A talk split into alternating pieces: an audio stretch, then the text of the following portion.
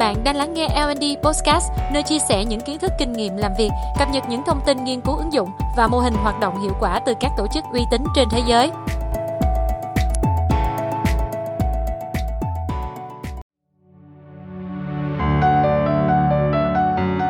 Chào các bạn, tôi là Hồng Anh.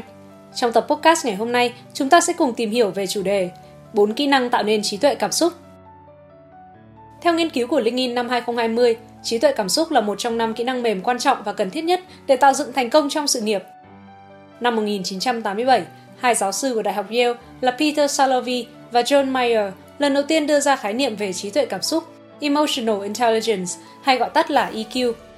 Trí tuệ cảm xúc thực chất không phải là một thang đo đơn lẻ, mà là một tổ hợp những kỹ năng về cảm xúc cá nhân và tương tác xã hội được thể hiện qua cách chúng ta nhận thức, bộc lộ và điều chỉnh bản thân, phát triển các mối quan hệ xã hội, đối mặt với những thách thức. Phát triển trí tuệ cảm xúc là điều cần thiết để thấu hiểu bản thân và hòa hợp với môi trường xung quanh, từ đó giúp bạn thúc đẩy hiệu suất cá nhân trong công việc, trở thành người cộng sự và lãnh đạo thành công. Để xây dựng trí tuệ cảm xúc, trước tiên, bạn cần hiểu về mô hình 4 kỹ năng cơ bản cấu thành nên EQ. Mô hình 4 kỹ năng bao gồm năng lực cảm xúc cá nhân, có hai kỹ năng chính là self-awareness và self-management. Năng lực cảm xúc xã hội, bao gồm hai kỹ năng social awareness và social management. Đầu tiên chúng ta sẽ đến với kỹ năng self-awareness hay còn gọi là tự nhận thức bản thân.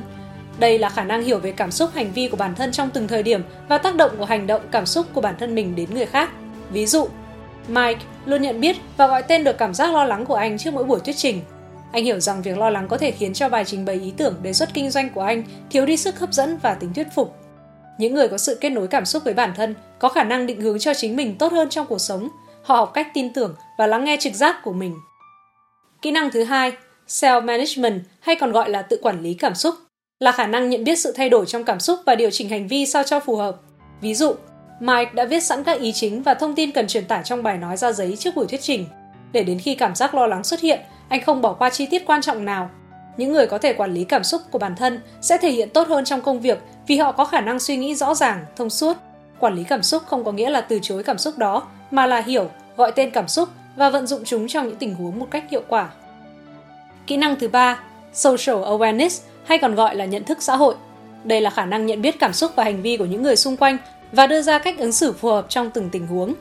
Ví dụ, Mike hiểu rằng Ben, một thành viên quan trọng trong hội đồng không quan tâm nhiều đến các chỉ số kỹ thuật trong bài thuyết trình của anh và có thể bỏ lỡ những ý chính mà Mike muốn truyền tải, trong khi Ben không tập trung.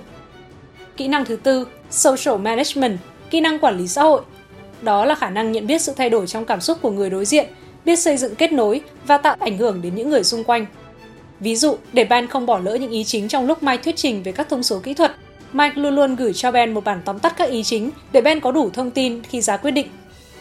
Tóm lại, để có thể xây dựng trí tuệ cảm xúc, chúng ta cần ghi nhớ mô hình 4 kỹ năng cơ bản cấu tạo nên trí tuệ cảm xúc, gồm 4 kỹ năng: self-awareness, tự nhận thức bản thân, self-management, tự quản lý cảm xúc, social awareness, nhận thức xã hội và social management, kỹ năng quản lý xã hội.